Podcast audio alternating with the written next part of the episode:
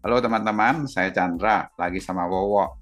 Wow, saya ingin mendapatkan satu pencerahan ya dari kamu terkait dari diskusi kita sebelumnya yang terambil dari Yohanes 6 ayat 63. Saya bacakan ya. Rohlah yang memberi hidup, daging sama sekali tidak berguna. Perkataan-perkataan yang kukatakan kepadamu adalah roh dan hidup. Wah, ini luar biasa sekali ya perbandingannya. Perkataan daging itu tidak berguna, tapi ada perkataan roh yang bisa memberi hidup dan juga itu sangat berguna dalam hidup kita. Bagaimana itu, Wo? Ya, memang firman ini penting sekali bahwa Yesus berkata bahwa semua perkataannya atau firman Tuhan itu ada yang orang bilang itu rema, kan?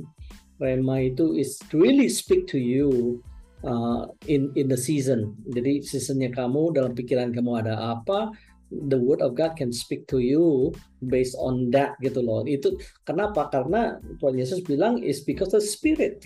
It's not just the word. It's not just grammar word, gitu kan, atau meaning of words, gitu kan.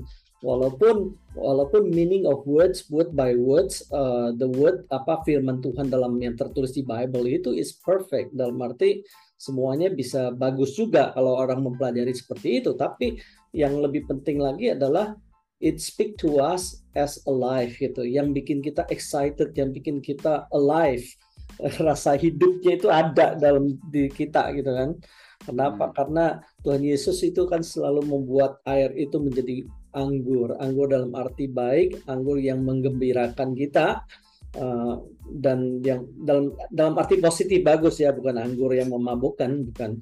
Tapi di situ dibilangin bahwa memang air sendiri juga yang diisi di bejana, ya, di perkawinan di Kana itu, bejana diisi air, itu bicara firman juga memang.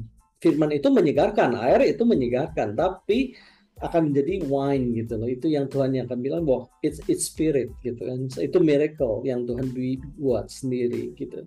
Dan di sini ayat ini yang lucunya adalah bahwa perbandingan the spirit and the flesh. The flesh does not profit anything. So kalau saya lihat flesh di sini adalah human effort, ya.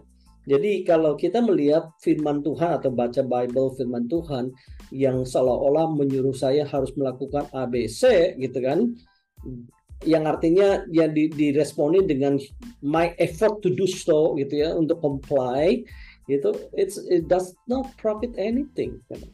Yang profit itu adalah kalau kita dengar dia in the spirit and the spirit giving life. Itu saya kira intinya di situ.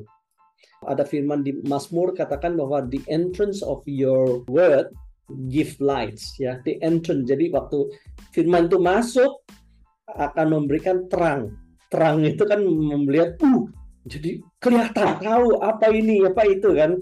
Kalau gelap kan nggak kelihatan, maksudnya gitu. So it make the difference in that way. Bukan hanya sesuatu yang kita baca semacam puisi yang bagus atau apa gitu ya, tapi firman itu hidup. Amin. Oh, terima kasih. Wah, untuk penjelasannya saya sangat senang.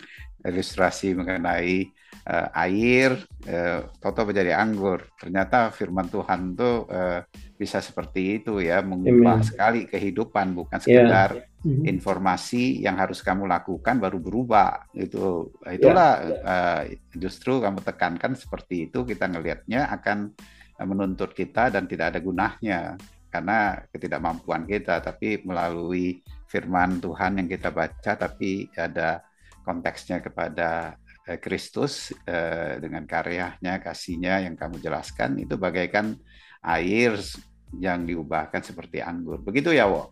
Betul. Dan itu yang dinamakan revelation. Kadang-kadang revelation kita bisa argue one another karena yang satu nggak nangkap.